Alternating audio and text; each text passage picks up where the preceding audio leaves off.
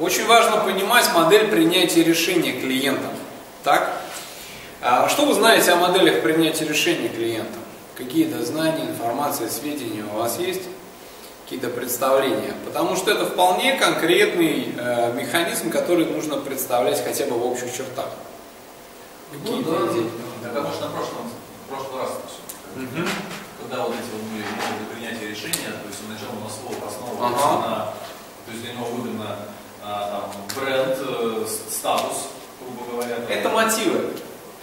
Это мотивы, да, это хорошо, что вы помните. Но модель принятия решения это последовательность шагов, э, которые клиент делает, э, совершая окончательный выбор. Же, наверное, из этих мотивов следуют. Нет, мотивы это критерии, на основании которых он делает этот выбор.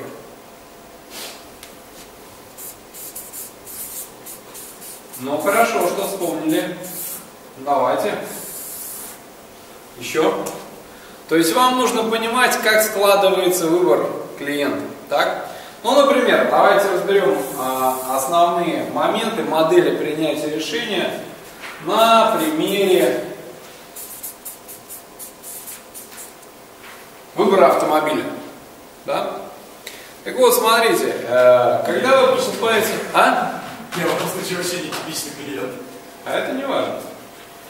Когда вы покупаете автомобиль, у вас есть некий лонг-лист. Так? Длинный список. Куда попадают самые разные марки. Так? Какие марки сюда попадают? Ответ на этот вопрос дайте.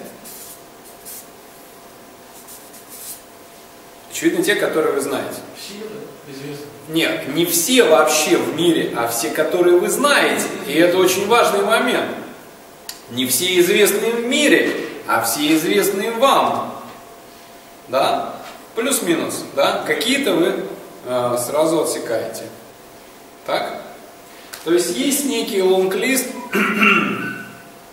и э, шаг номер один, нужно в этот лонг-лист попасть. Нужно, чтобы клиент о, о вас знал. Если клиент о вас не знает, и вас даже в лонг-листе нет, то в финал вам точно не попасть. Да? Если вас э, нет в перечне команд, да, заявленных на чемпионат мира, то в финале вам точно уже не играть.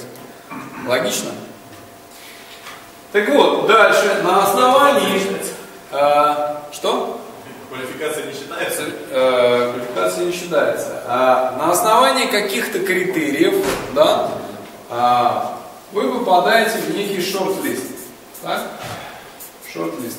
Если в лонг-листе там 5, 7, 8, 9 да, вариантов, а, это все бренды, которые вы знаете, то в шорт-листе их уже меньше.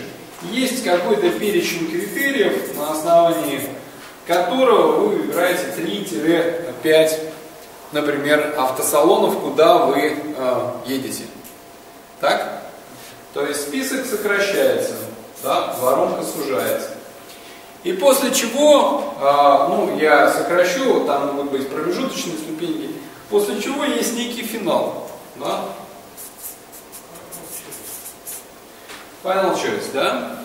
Э, на основании, э, где, когда вы делаете окончательный выбор, например, сравнивая там второй и третий, да, вариант, и делаете выбор в сторону третьего.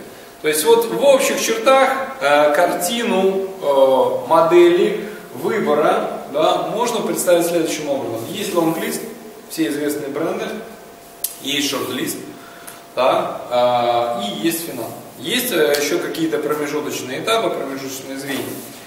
Так вот, ваша задача сейчас вот какая. Смотрите, вам, а, ну, компания как бы известный, бренд известный, Bosch, да, вам клиент позвонил, вы уже в, шорт, э, в э, лонг-листе, да. А, чтобы попасть, ну, не всегда, да, кстати.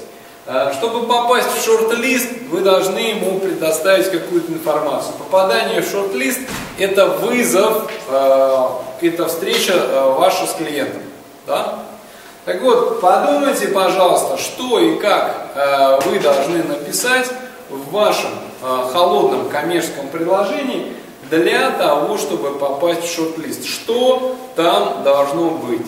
Исходя из того, что как мы уже говорили, холодное коммерческое предложение – это встреча с целью сбора информации. Окей? Напишите, что а, важно, какие такие ценности, какие вещи должны быть в холодном КП. На это я вам даю 5 минут. Упражнение выполняется в парах. Для экономии времени пары э, это те, кто рядом сидят друг с другом. Давайте, время пошло, через 5 минут э, ваши э, презентации на э, флипчарте я жду. 5 самых главных вещей, которые должны быть в холодном коммерческом предложении, чтобы вас выбрал клиент и назначил вам встречу. Понятно задание?